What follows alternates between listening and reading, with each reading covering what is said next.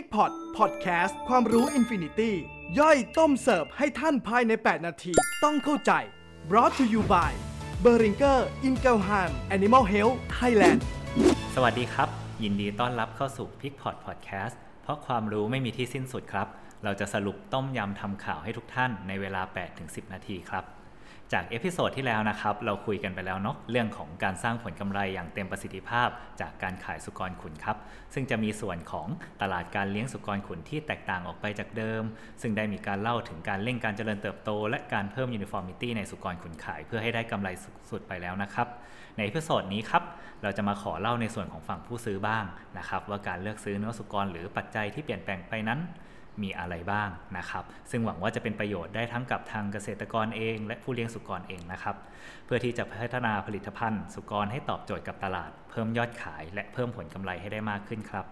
เนื่องจากปัจจุบันครับ มีภาวะโรคระบาดในคนทำให้พฤติกรรมในการใช้ชีวิตประจำวันรวมไปถึงเรื่องของการรับประทานอาหารนะครับ มีการเปลี่ยนแปลงไป และคนไทยนะครับมีการบริโภคมาในทิศทางที่เน้นสุขภาพมากขึ้นครับ ความสะอาดความปลอดภัยก็มากขึ้นเช่นกัน การเลือกซื้อเนื้อสุกรนะครับในปัจจุบันจึงมีแนวโน้มเพิ่มขึ้นสูง ในลักษณะของกลุ่ม modern trade ครับ เช่นห้างสรรพสินค้า เช่นซูเปอร์มาร์เก็ตต่างๆนะครับ รูปแบบการวางขายเนื้อสุกรก็จะเป็นรูปแบบของชิ้นส่วนมากขึ้นครับ แตกต่างจากเดิมที่ไปซื้อในตลาดสดทำให้สิ่งที่เป็นปัจจัยในการพิจารณาเลือกซื้อที่เด่นชัดเพิ่มขึ้นมา คือคุณภาพซากครับ เมื่อก่อนครับคุณภาพซากที่สำคัญ และมีผลต่อการซื้อขาย เช่น ปริมาณเนื้อแดง สัดส่วนปริมาณไขมัน หรือแม้กระทั่งความสมบูรณ์ของอวัยวะภายในนะครับ แต่ในปัจจุบันปัจจัยดังกล่าวก็ยังมีผลอยู่ครับ และมีปัจจัยเพิ่มเติมขึ้นมาก็คือ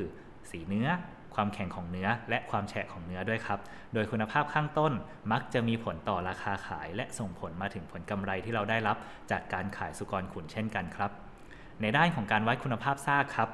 ที่ลงเชื่อเราจะมีตัวชี้วัดให้เห็นหลักๆ 3 อย่างนะครับ 1 คือเปอร์เซ็นต์ยิวหรือเปอร์เซ็นต์ผลิตภัณฑ์หลังตัดแต่งนะครับ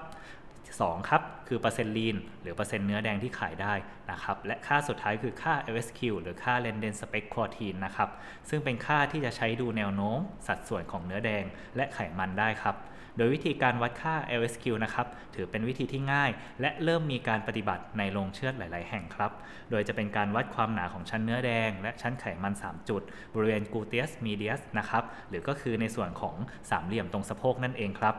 จากนั้นนำค่าทั้ง 3 มาคำนวณ ก็จะได้ออกมาเป็นค่า LSQ ครับ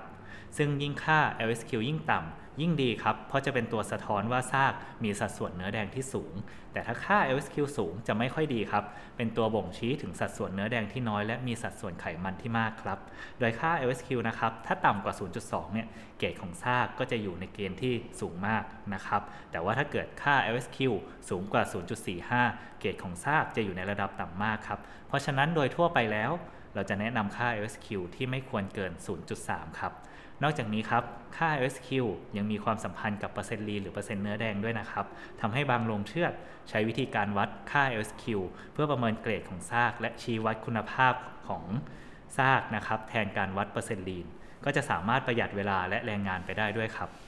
ทีนี้ครับเรามาทำความรู้จักกับคำว่าเนื้อสุกรแบบ PSE กันครับ PSE ย่อมาจาก Pale Soft Exudate หรือก็คือเนื้อสุกรที่มีลักษณะสีซีดจาง มีความอ่อนนุ่ม และมีความแฉะสูงนั่นเองครับ โดยเนื้อสุกรครับในลักษณะนี้มักจะไม่เป็นที่ต้องการในตลาด เนื่องจากกายภาพดูผิดปกติไป